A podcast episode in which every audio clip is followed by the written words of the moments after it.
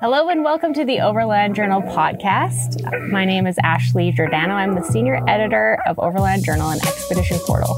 And today we're doing a podcast from the field in beautiful and cold Alberta in the Rocky Mountains with Ferenc and Evelin from Overland Site. Welcome, you guys. Thank you so much for being here.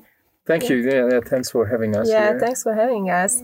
And a special thanks to Teren Designs for supporting this week's podcast. When you're buying the best for your rig, you might as well do the same for your wardrobe. Teren is the best outdoor apparel on the market and the sharpest looking as well. From their flagship lightweight traveler pants with built in bug repellency to their innovative fire resistant campfire puffy, you can pack lighter, stay fresh longer, and push the boundaries on adventure. Build your kit today at terendesigns.com.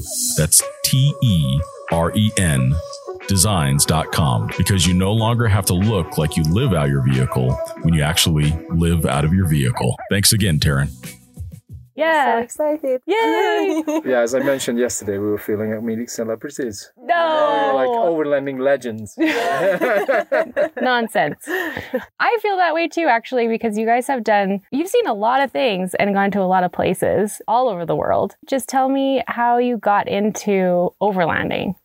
What was the beginning of it all? Okay, well, I guess it started with me, Yeah, exactly. and uh, we've. Uh, well, I was I was always into cars when I was a kid. I loved cars, and then I got into traveling in my twenties, I guess. So this is combining the two. And when I, uh, with two of my friends, we decided to enter the Mongolia charity rally. We bought a, a pickup truck on eBay, and then we just left from London heading to Mongolia. And long story short, we didn't make it to Mongolia with the truck. We made it to Mongolia without the truck. By the time we got to Tajikistan, I, I really kind of finally loved the whole thing. And I loved the fact that I'm with my mates. We're going camping. We don't know where we're going to sleep and we're off-roading. We're going through these sand dunes in Turkmenistan and meeting people that we would never meet as a, like a tourist in a, in a regular sense of the world, uh, meaning of the world. Yeah. I just, after that trip, we met. And apparently that's all I was talking about. yeah, exactly. He kept talking about this Mongolian rally that he did with his two friends, and it took One of the friends is named Ashley. Yeah. the whole trip was five weeks for them. And I was thinking about, oh my God, how can you sit in a car for five weeks? I need to, you know, get out and do exercises and workouts and everything. And they just constantly driving on the road. And Ferenc just told me, I cannot imagine how cool it is to follow just some tracks in the grass in Mongolia. And we should do that someday. He kept talking about this dream and we decided to quit our job in 2017. So we did. And we also bought a rooftop tent to our, or for our. But first we actually, so when we met, we didn't have our Prado. yeah. but so- when we were like going to buy a car, we needed a car. So I'm like, okay, what can I, can, what can we buy that's going to be good for a future trip? We didn't have any plans at that point. Just like, okay, I know that at some point we're going to do this. And so what is the car that I can drive every day? I can turn it into an overlander. And that's when we bought the Prado. And then like a couple of, Yeah. couple of years or maybe a year later, we like, yeah, let's buy a rooftop tent. Yeah, that's how it started. So in 2016, we bought the Prado, and in 2017, we decided to quit our job. We did in October, and I did in October, first did in December. And we bought bought a rooftop tent, and we went to Scandinavia for two weeks uh, just to test how am I feeling. You But that know? was before quitting the jobs, Yeah, actually, yeah, in yeah. the summer, like a test trip kind of thing. Yeah, te- that was a test trip because before that I have never slept in a tent. Oh. Not even a ground tent. yeah, not even in a Wow. ground What was that experience like? I mean, it was so comfortable because that rooftop tent was quite big with a sponge inside. It was so thick. Like a ma- mattress. a mattress, but basically it was a sponge. But yeah. Yeah, yeah, A spongy mattress. Yeah. Yeah, exactly. So uh, that was really comfortable for me. And also the weather was really good. And first we camped in proper campsites. So we didn't do any wild camp in Scandinavia. I really enjoyed that trip. And on the way back, we just decided to go to Africa because we saw an advertisement or s- sort of like an advertisement on Facebook that an amateur rally from Budapest is going to to Gambia. So we just decided, okay, let's do another test drive before we do the Singaporean trip. Gotcha. And Yeah. you are both originally from Hungary. Yeah. Yeah, we are. Yeah. And did you buy the Prado there or somewhere else? Yeah, in Hungary. Yeah, Okay. yeah, just yeah, right. Like it was like nine years old, perfect condition, first owner was really good, and then I actually wanted to do upgrades before we went to Africa. So I got some gear already. I got bought the Engel fridge, I bought the rooftop tent. We, we got a few bits and pieces, camping stuff. But then I knew if we want to go to Singapore over six months or seven months or however long it was, and then also through the Sahara Desert and everything, I want more than a stock truck. We brought it to a, a place in Austria where they just done all the work, and it's got a Australian suspension system now. It's got the snorkel, it's got the rooftop roof rack, it's got the uh, just the regular, the usual stuff. And we built drawer system in the back with my dad, just a DIY. We didn't buy, didn't want to buy an off the shelf one. We like built not bought kind of thing. hmm And so we built that. Actually, we built two versions, built one for Africa, and then we decided that was good. That trip was actually good. That's why we call it like a test trip. It turned out to be a proper difficult trip, actually, because we thought, oh, yeah, a month and a half in Africa. Let's see, let's try the, our equipment and then see if that's going to work for us driving from Europe to Singapore. It turned out to be not just a test trip. It was actually quite diff- difficult. Uh, but then we learned a lot. We learned how to drive on sand dunes. We learned how to go through a river. We go- learned quite a bit. And Uh, which countries in Africa did you go to during that trip? So Morocco, Western Sahara, Mauritania, Senegal, and Gambia.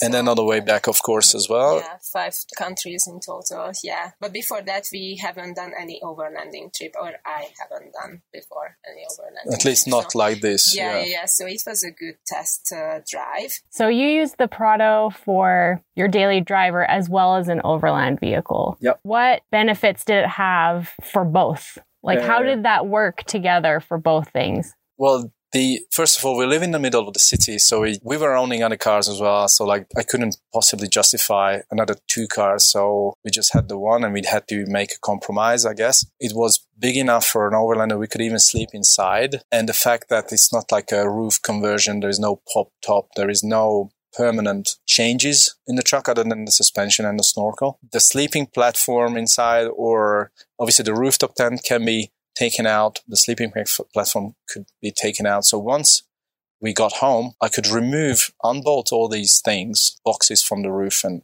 the rooftop tent, and then it suddenly was a normal car. Okay, it looked a lot better than a normal car because it was lifted and chunky tires and everything, but still, it was a, a good daily driver still. Okay, so you did this trip to Africa. What did you take away from that trip? Like, what did you learn in terms of about yourself or about Africa or the world that you didn't know going into the trip? So I learned that we are so lucky, just in general, to live in a very developed country in the middle of Europe. So because with so many Africans dealing with water problems or or any kind of uh, problems, food problems, and everything, we could easily cross any border with our European passports, and the African people couldn't. So they were just, you know, gathering at the border. They tried to cross the border and they couldn't. So at that time, I just realized how lucky I am that I born in Hungary and I have the European passport and also that we can have access to, to water, drinking water. For example, so so it just taught me that how lucky we are just in general, and we don't have to, you know, always say that ah Complain about yeah, anything. complain about everything. Yeah. Oh, yeah, you guys are so funny. You were telling me last night about Hungarians. Just Yeah. complain Yeah, They complain. all the time. it's a Hungarian habit, actually. Yeah, sorry And to if- say that, but that's true. if any Hungarians are listening, I don't care what you think. It's true. it's true. Let's just be honest. Yeah.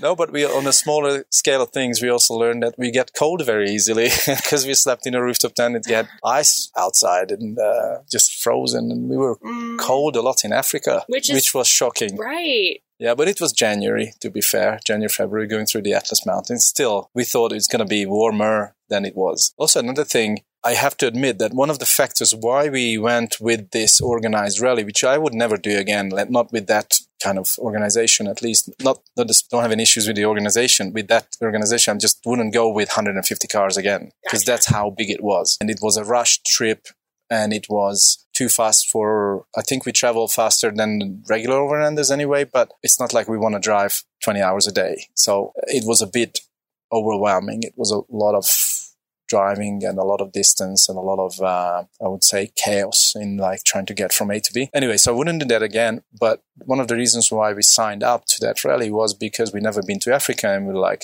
okay northwest africa we don't know how it is there. Let's go with other people. And this is like this sounds fun so let's do that. When we plan a trip like let's say this one and we are going to go to south america or mexico or places like that. And obviously our friends and family are asking us how come you're going there? It's so dangerous and like you're going to get killed or those kind of comments that many people get when they plan trips to these countries. I'm kind of getting upset when i get those questions. I'm like why do you think that? You've never been there. You just mm-hmm. hear the news and you think it's bad and people shoot that there's a lot of killings and whatever. But I, I was the same kind in a way when I planned my trip to, we planned our trip to Africa. Like we were comfortable, more comfortable to go with other people than alone. And we would have been fine, of course. Right. So Yeah, because on the way back we didn't have any issues because on the way back we were Alone, alone, or yeah. almost alone. and yeah, it was Yeah. fine, of We- course. Yeah. And you guys, was it two weeks from Hungary down It was about 16 days from Yeah, 16 from days. Hungary to the Gambia. So it's it's a lot of distance, like 8,000 kilometers or something. And then on the way back, we took our time and then stopped in places where we wanted to. But otherwise, it's because it's a kind of a that rally we're talking about. It's kind of a challenge to do. So you gotta be there. Your your truck has to be able to do it. Your you have to be able to do it. The advantage of that doing that rally was that we got to places we wouldn't we wouldn't be going like Mm. because it went through some really sketchy areas actually where the military was guarding the, the camp because it would have been a target too many people from europe in one place in the desert apparently uh, would have been a target so we went far into the sahara desert as well in mauritania so we wouldn't have done it alone so things are for, for, for those kind of things it was a very good experience and we met fantastic people on the trip Nice. How would you prepare for another rally if you're going to do one versus a longer term overland trip? i wouldn't do a rally that's the thing For So I those w- I folks would- out there that are want to do a rally, Yeah. let's say. Okay. All right. Actually, there was a guy from California who's done the same trip, uh, Mark. There's a lot of things to consider because you either buy, because it starts in Europe, in Hungary, but obviously once you're in Europe, you can buy the truck or the, the car that you want anywhere in Europe and then just use those plates and drive to Africa, sell it there if you want, or drive it back to Europe and sell it then. But then what Mark's done, he weighed the pros and cons of buying it locally in California upgrade the truck in a way that he wanted to buy everything go on to a four like a four-wheel drive driving course things so he could do that with his own truck. And then he shipped it and then used the truck sold it in or actually he gave it away in africa to a charity. One thing is the vehicle to consider. The second thing is whether you want to go to an, the other side of the planet and do a rally like this or you want to do something like the baja rallies I'm sure there is rallies in Africa like that, or in uh, in Asia as well like that. But it's fun because you meet a lot of like-minded people in a very short period of time. So if you don't have time for uh, like a six-month overland trip on your own, then these tend to be much shorter because most people doing this specific rally were on just a yearly vacation for two weeks because then you can do it that you can fit it in. So that's I guess that's another advantage of it. hmm You And a can- lot of the rallies, the purpose of it is to leave a vehicle behind. A lot of it would be yeah, like or the like the donate. Mhm. like the charity rally that I've attempted to do in 2014 and we didn't make it there. But yeah, that was the same kind of idea. Although, for example, compared to this rally to that one is like one of like the, the African one was to all 150 cars going almost with the same pace every day, checking in like every stage kind of thing. Although there's different categories you might not need to check in, but there's like the rally was going as a group together, whereas with the London to Mongolia charity rally was like you leave on one specific day if you want together, and there's like there's like a ceremony, and then you arrive in Ulaanbaatar whenever you want. So you take as long as you want any route you want.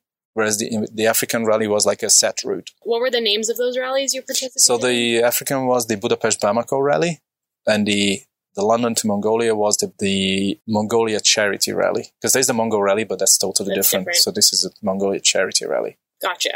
Very Yeah. cool. And of course, so we not only we were not only doing rallies, but we were doing our own little road trips and camping trips as mm-hmm. well, other than Scandinavia and these rallies. So Right. we didn't just do these organized rallies. We've done. I've done a lot of road trips with friends. A lot, like in Europe. It's. I think Europe is fantastic to do road trips. Not necessarily, at least not the western part for off-roading or remote backcountry camping because there are too many people for that in Europe. Uh, it's too crowded for that. Eastern part, you can do it. Southern part, yeah. But for road trips and maybe staying in organized campsites, yeah, that's it's it's beautiful. So you finished the Africa trip slash rally. Yep. And then you went back home Yep. to prepare for the big. Not really. Oh. Yeah. No, we, we went back home. We but- went back home for like a week. Yeah, for a week. But after that, we flew uh, flew to uh, Asia, Southeast Asia. yeah, to- Southeast Asia, to Vietnam to spend a month there, and also to Bali to spend a month Okay. Bali. there. Yeah, so we've spent yeah a month in each in, in Saigon and in Bali, and we just spent two months in Asia, and then we flew back. So this is another thing I might I wouldn't necessarily do again this way Sure. because we flew back from Asia. So we we spent like a, year, a month and a half in Africa, then two months in Asia, just flying there, and then we flew back to Europe, and then started the trip. But that meant it was a very hectic preparation because we got back and like, okay, let's upgrade the drawer system. Let's buy this. Let's order that. It's not going to arrive. We can't buy that. So it's, I wouldn't do it this way anymore. Okay. But we were like, okay, we have two months. We're not working. Let's do something that doesn't involve sitting at home. So we flew to Asia. Nice. Yeah. It Yeah. was fun. It was good. yeah, what were the fun. highlights of the trip? You were backpacking, I imagine. We, we actually worked.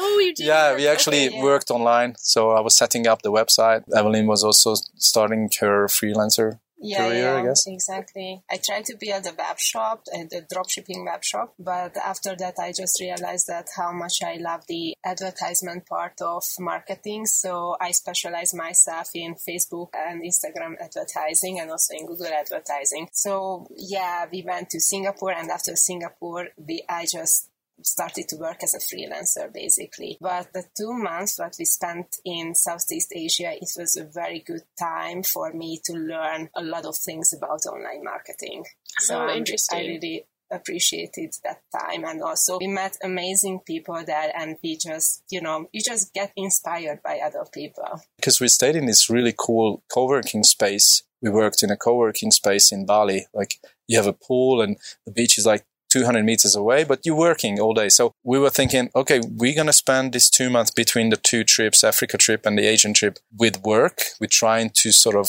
establish ourselves working online, but let's not do it in Europe or Budapest. So we flew to Asia and it was like, so it sounds, maybe sounds a bit, I don't know, Wonderful. yes, but it sounds a bit like, oh, that's just uh, a bit too extravagant to fly to Asia to work or something. It was actually cheaper to stay there for those two months than staying at home. 100%.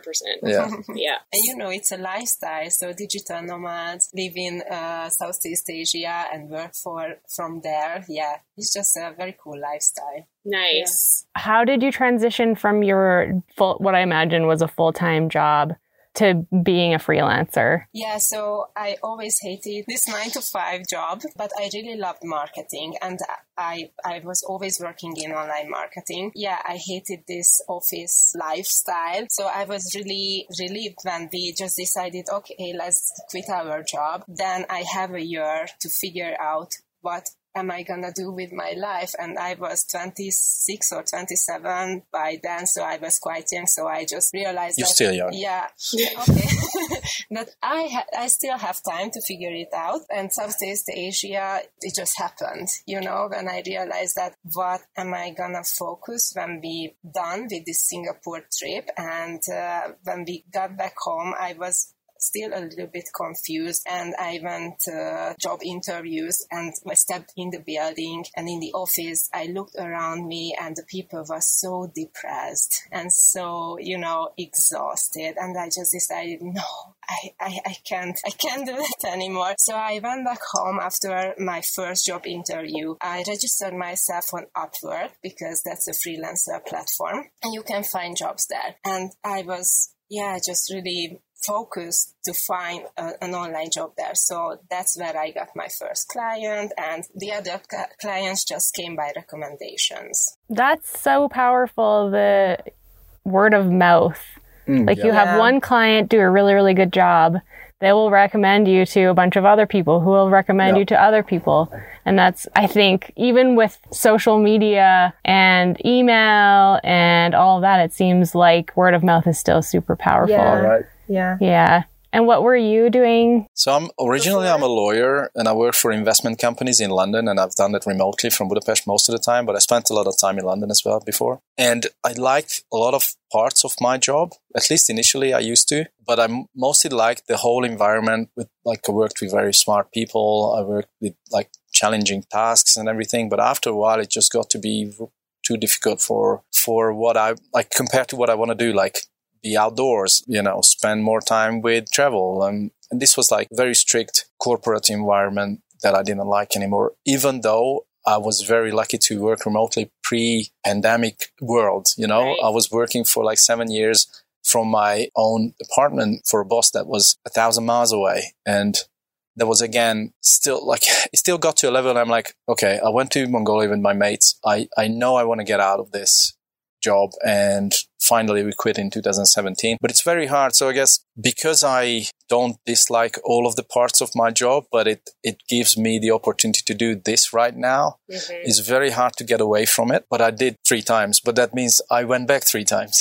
So this is what's happening now like i i quit my well it's it's not i say job and it's really a job but i also have my clients because i work as a consultant and it also goes through recommendation and but it's just um, a very official very strict world working for these big companies and and it's just i want this like you know you look outside and there's a river there I- that, it doesn't involve that what I'm trying to do is set up my own online business and like do my own things online as well. So I'm in the process of doing that. But chances are I will just go back and work for another, like do another six month project, maybe 12 month project. And then we're off to the Antarctica again. I don't know. I find that this is a very frequent question when you talk to people, especially people who are not overlanding or not long term. Like, how can you afford it? How do you do it? And the main answer that we have usually is we don't buy stuff. You know, we don't buy the latest phones, we don't buy new clothes, we don't buy new cars, we don't we don't have a car loan. Especially if somebody is asking who's paying for like a seven hundred dollar monthly car loan and asking us like, how can you do this? How can you afford this? I'm like, there's your answer. I mean, but if that's your preference to drive a brand new truck, but then not travel. Like you can't, maybe you cannot have both. Some people can. We wouldn't be able to pay for a car loan and a mortgage and everything else and then do this. So we, we decided this is our preference. Making a priority, and then there are always sacrifices or decisions that you have to make. Yeah. And it's just, we, as I said, like we're driving the, the same truck that we drove, we drove to Singapore. A lot of people would, would have bought, to be fair, I would have bought a separate, if with my mindset now, I would have bought a separate truck for that trip and then sell it later. So now looking back, you said that you would actually, in an ideal world, prefer to have one purpose built vehicle for overlanding and then a separate one for a daily driver. What about that vehicle that was built for both do you oh, feel like should have been changed? I still love that truck. I love that. It's a it's the Toyota Land Cruiser 120 Prado. It's it's really great. It's a great truck. But and if you're doing like two weeks overland trips, maybe a weekend trip, maybe like shorter trips, my answer would be, still be the same as in like use your daily driver, put a rooftop tent on top, or sleep inside. Just do that. But if you're going on a six month plus long trip, have a purposely made overland truck because your life's going to be easier and better on the road. Like, for example, with the Prado, it was, I wish we had like a pop top roof where we could have stood up inside. And if the weather was bad, we could have make a tea or brush out teeth inside, something like that. We were always outside. And the fact that we went through Central Asia and, and the Himalayas or part of the Himalayas, big mountain ranges, bad weather. If you're doing everything outside, it's not as comfortable if you just uh, have your daily driver with a rooftop tent. And also another thing is, even though it's a very capable truck, I would have probably bought a stronger one, uh, maybe higher lift or bigger tires, more recovery equipment. We, I think we were, again, this is a balance.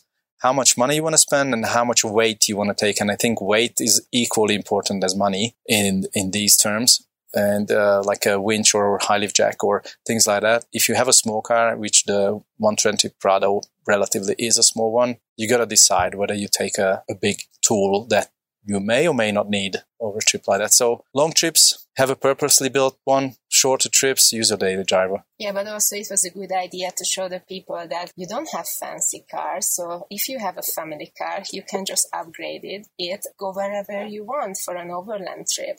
Yeah, so you don't Yeah, you can do use, it. uh, fancy cars or fancy vans or but as you can see on the road, so it was a good opportunity to show the people that, that the fact that you can have a family car and you can upgrade it. It actually inspired my friend who has a who have a Toyota Corolla. Is it? A Yeah, Toyota like a 15 year old Corolla. Yes, a very small car. And uh, yeah, Ferenc just inspired them with this drawer system in the back. So they built their own and they could sleep inside in that small car. And they went to Croatia and also to Slovenia last year. And also this year they're going to do that again until they, they find their I don't know, dream van, which is um, a transporter, T4 or T3. I don't, I can't remember that. But yeah, we just inspired our friends, friends and it's so cool. This content is brought to you by Overland Journal, our premium quality print publication. The magazine was founded in 2006 with the goal of providing independent equipment and vehicle reviews, along with the most stunning adventures and photography. We care deeply about the countries and cultures we visit and share our experiences freely with our readers. We also have zero advertorial policy and do not accept any advertiser compensation for our reviews. By subscribing to Overland Journal, you're helping to support our employee owned and veteran owned publication. Your support also provides resources and funding for content like you are watching or listening to right now. You can subscribe directly on our website at overlandjournal.com. Speaking of inspiring and vans, so you guys did this trip from was it Budapest, Budapest to to Singapore, Yep. um, in the Prado, Yep. and you learned a lot about that. You, like many many other people that I've chatted with, had the experience in that vehicle, and then the inside living space for longer trips becomes more important. Yep. And so, what did you choose and why? I mean, my ideal dream truck was always the 70 series Troopy Land Cruiser. But then by the time we, so that would have been ideal for Budapest Singapore trip. And we met lots of really well built uh, 70 series on that trip. And I was like, always just jealous. And but then by the time we got back and we were thinking of, okay, how permanent are we going to work online and how long and all those kind of things. And for that, a roof conversion, like a, a pop top roof, if that's, that's how you call it, right? Those are just those are great, but not enough, not big enough for for permanent living inside, which we had plans for. So we wanted a four x four van. We we wanted to stick with four wheel drive because that last part of the trip that you want to take to get to the most beautiful places, you need four wheel drive or high ground clearance and all that. So we we're looking at all the options. We were looking at what kind of vans can we buy, what can we afford, what is on the market, and luckily in Europe there is a, a maker, truck maker called Iveco, which what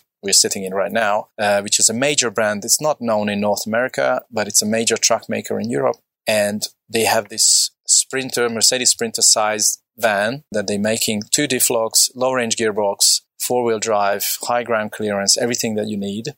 So we we're looking for that for two years because we weren't in a rush because then obviously COVID hit and we were like, okay, let's let's do this, let's find one.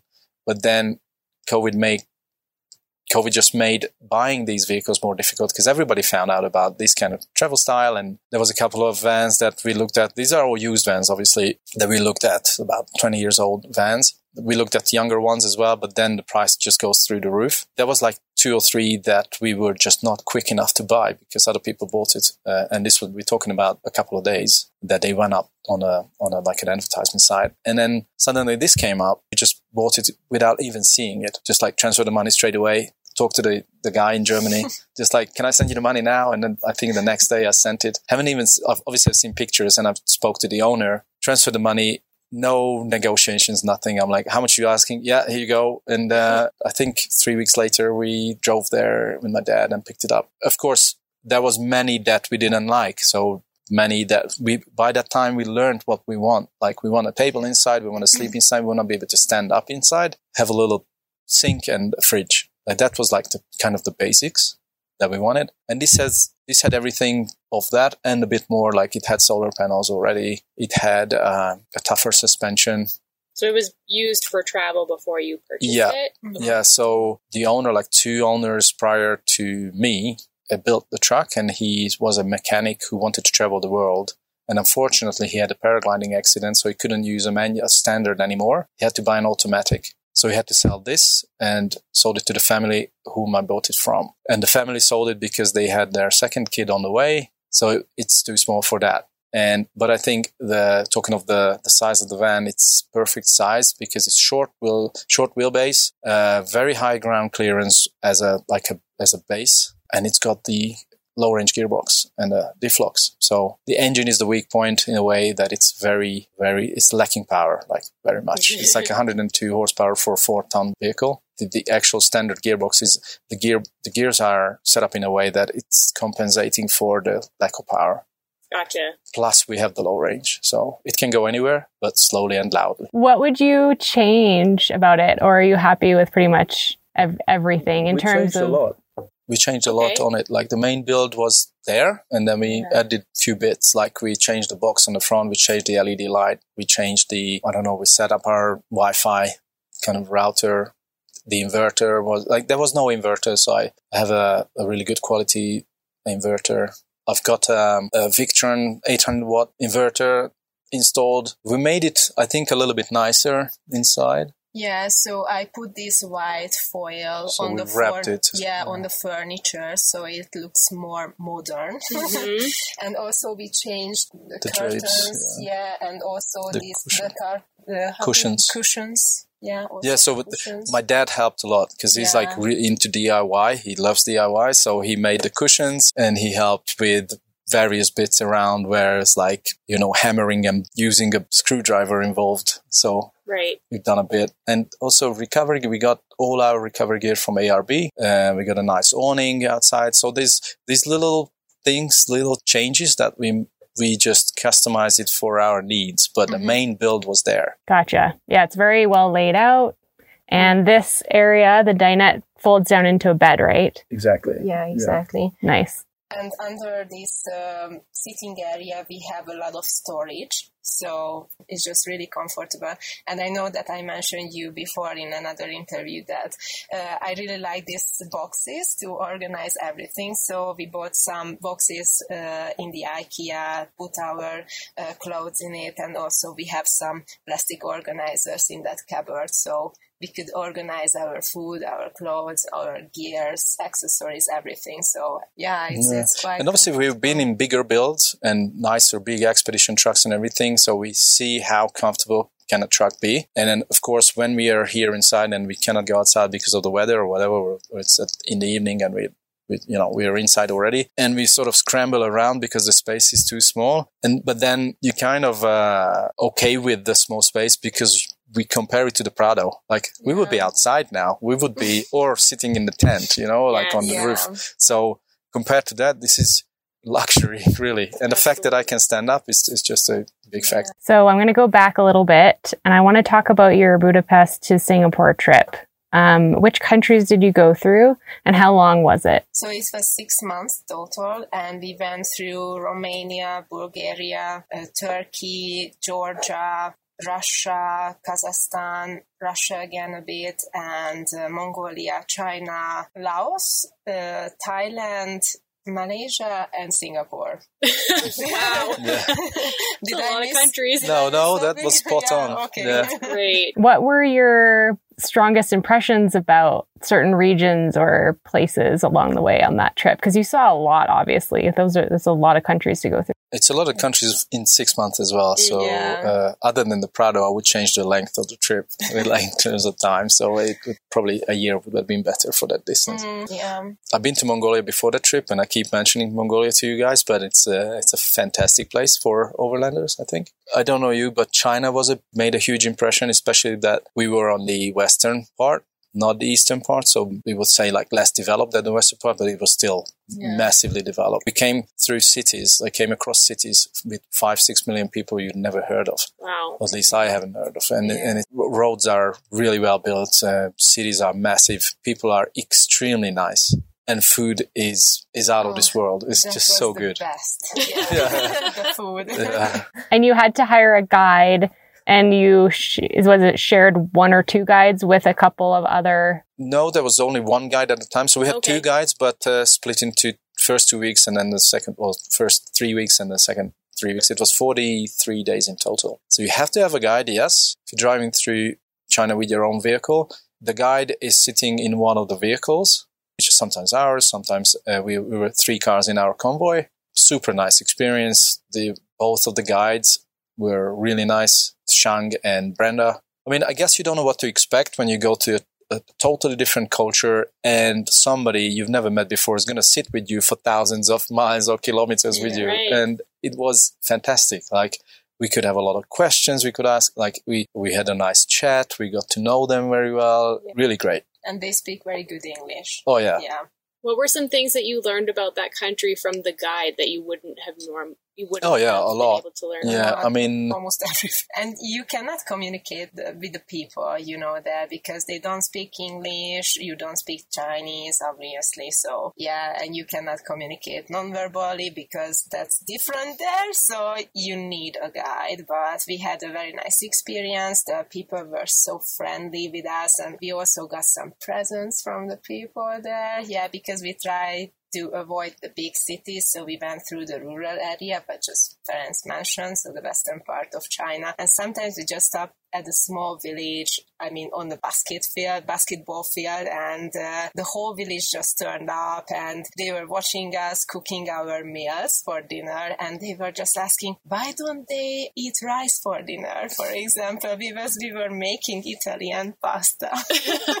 yeah, and they were taking uh, some photos and videos of me how I cut the onions because that was so strange for them. I don't know, maybe they have another technique for that, but that was really yeah the, the whole village them. turned up like whole village and 50 mobile phones just turned, like pointed at us and taking pictures and videos and Yeah, we have a paparazzi photo of that, so yeah. Like everywhere you go as an overlander, you stand out because you tend to end up in small villages and uh, remote places. And I guess that's a little bit even more extreme in China because no overlanders go through really compared to the scale of the country and compared to how much it has to offer. But I guess this guide requirement makes it difficult both financially and makes it more complicated as well. Or these people think it's complicated, but if you find the right company to help you find the right guide, then it's not that difficult. You have to provide a lot of documents. Right. I was going to ask you, how did you find a good guide or guides? And then also, how did you link up with the other Mm-hmm. two travelers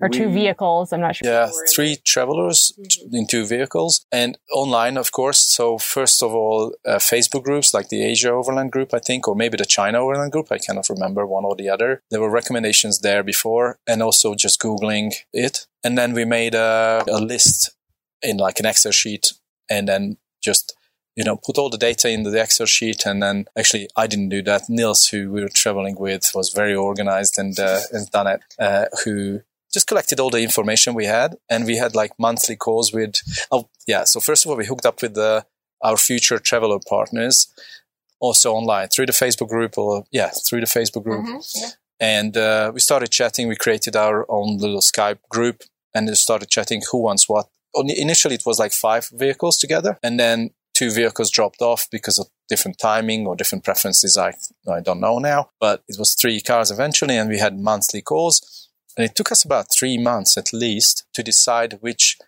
out of the six or seven companies we listed, which one to go for.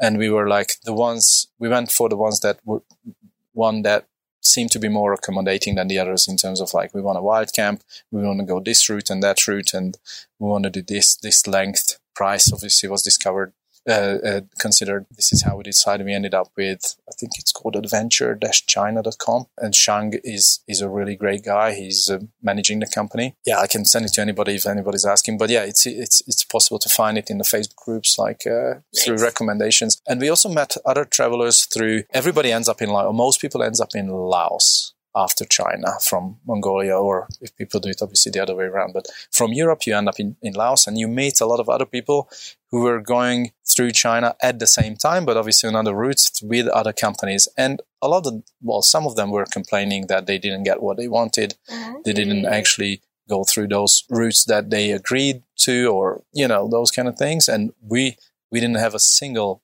issue or problem. And our group worked really well as well. So other groups, it's again, you are sort of locked in for 40 odd days with other travelers. Many, many times that works out. Sometimes it doesn't. Ours was just like a dream team. Yeah, so exactly. it was really good. That's Yeah. wonderful. So you did you plan out the entire route and plan out where you wanted to camp or which villages you wanted to go and then gave it to the guide or did they have some input? Roughly the the uh, the provinces. So Okay. only the provinces. And you can choose your own adventure sort of.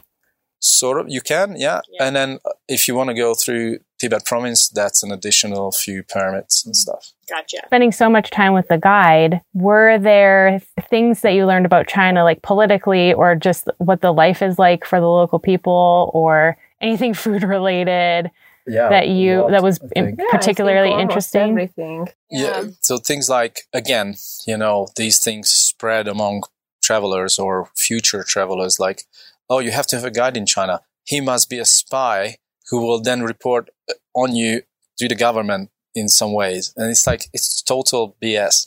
You know, it's not. I didn't even think about that. No, that's that's what that's what we we actually are. So, are you reporting? oh, it was a joke by then because we got to know. Oh, okay, it, joking, it, it was uh, it was uh, uh, we we became yeah really good friends by then. But so we could actually ask these kind of silly questions, and he laughed. So Yeah, yeah, that was a good sign. and he said no, he wasn't. but uh, but then so things like that, and also when we went through the uh, the smaller uh, or yeah very tiny villages, but in like the Tibetan culture areas, he told us a lot of information about how they live and what they do and how they bury their dead, or how, for example, food. We were all really interested in food because Yes. it was fantastic. There's n- I've been to a lot of Chinese places around the world, a lot, but it doesn't. It's not the same. I don't know why, but it's What were these dishes you were having? What were I don't know the made of? names. I mean, they were a lot of them were vegetable based, Okay. Yeah, food, my, uh, my plant favorite- based. Yeah, sorry. My favorite was the pak choy, and I'm so happy that in Canada I can buy pak choy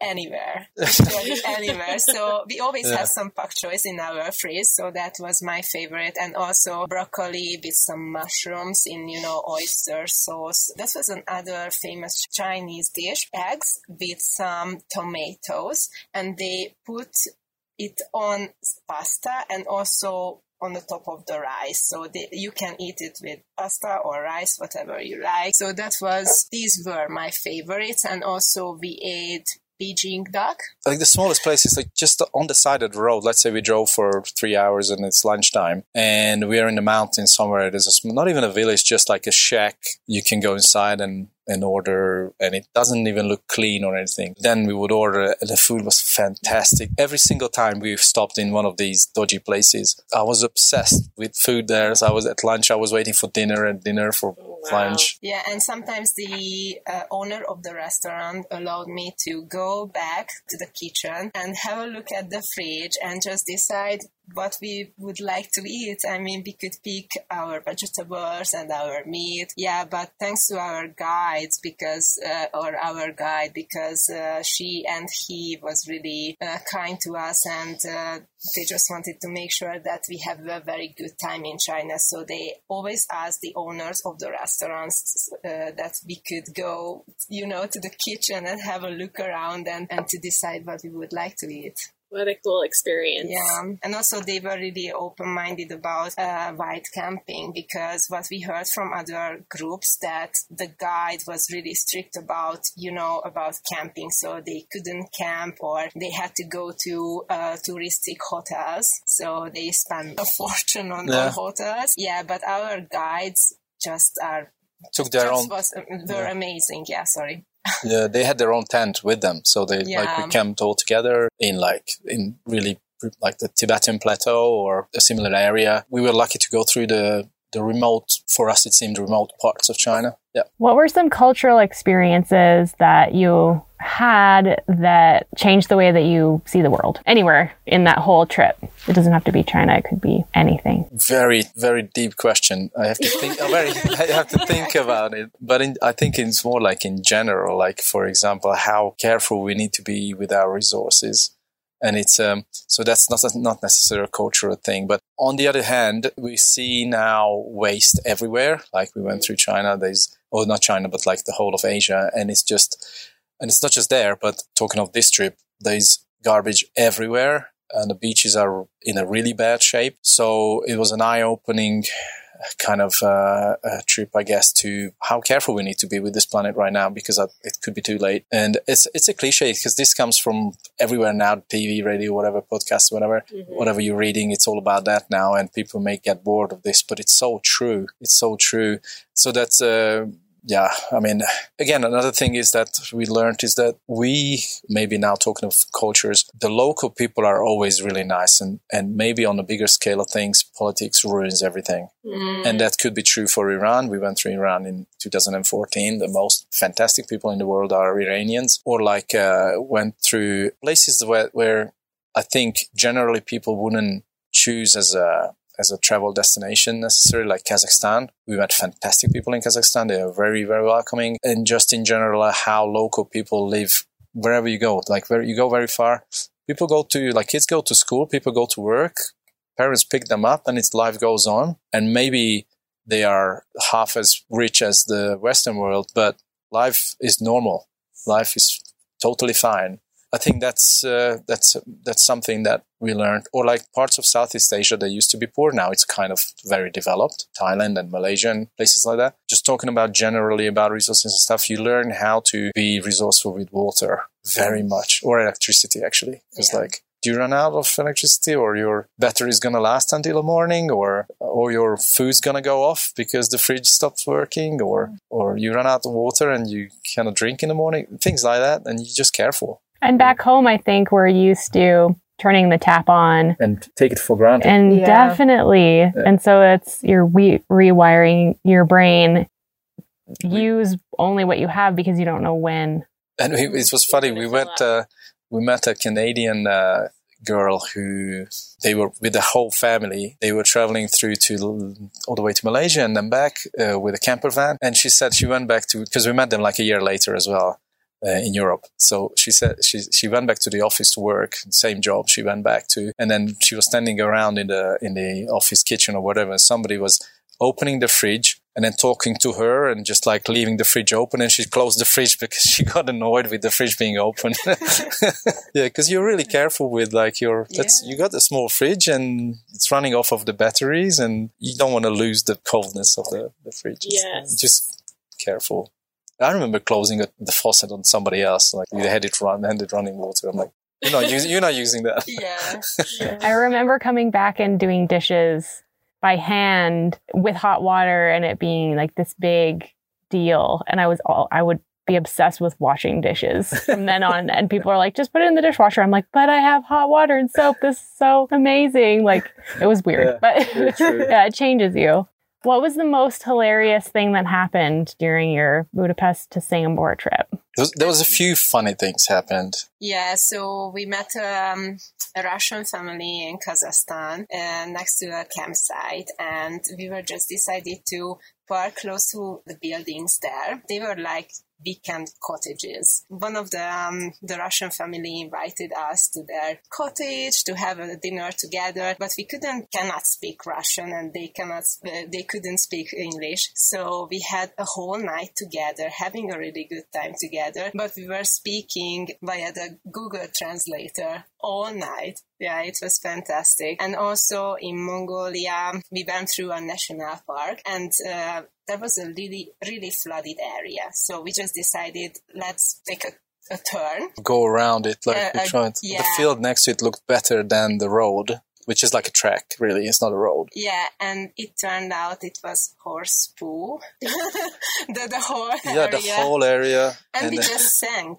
Really. no. Yeah, the whole truck just like just sat in in the whole puddle of, of of horse manure. We stepped out of the car and we sank until like mid thighs, uh, and uh, I lost my flip flops there, and they are still there.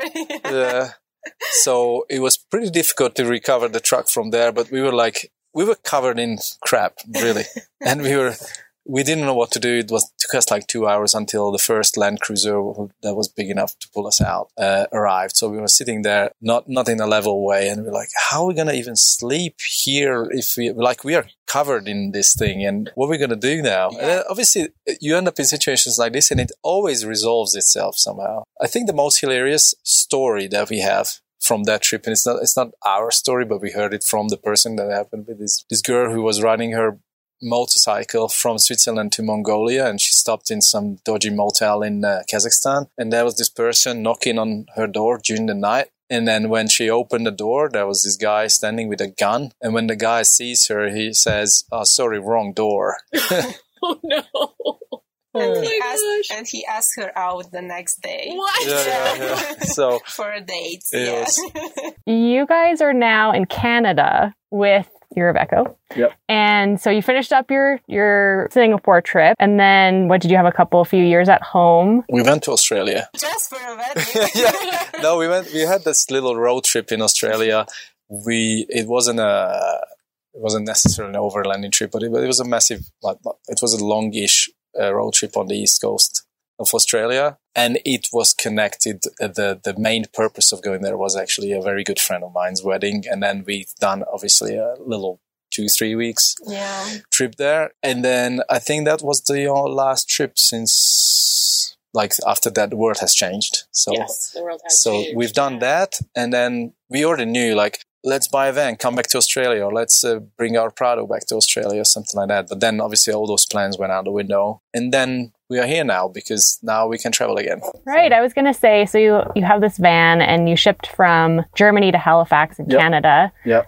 How did you decide that the Pan American Highway was next for you? we wanted something as big as the Budapest mm-hmm. Singapore trip. And then there's two options. We either drive through Africa or we do this, the Pan American. And the Pan American, obviously, we've done a bit of Africa already. So let's do something else. So Mhm. that's how we ended up the, doing the Pan American. And I think it's bigger as well, like in terms of like length. And I don't know, I've been to South America before and I, I just know I want to go back. So I, I want to do that. And I've never been to Central America and Evelin's never been on, on the American continent. Yeah. so. Yeah. so it's all was like the I don't know the the scale was tipping towards the Americas. We we are really overwhelmed with what we've seen in the last four weeks already. So I don't know what this next uh, year and five months brings. If that's how long it's going to be, I don't know. So you've come from the Maritimes of in Canada across the country, Yep. and uh, you're actually getting close to the western side. So you've made it almost all the way across. Actually, um, what are some? You've never been to North America before. No, never. What is it like? Like, did you have preconceived notions of what it would be like here? Are there weird things that you're like, why is this like this? What's surprising? may sound silly, but I just told Ferenc that everything is like in the movies.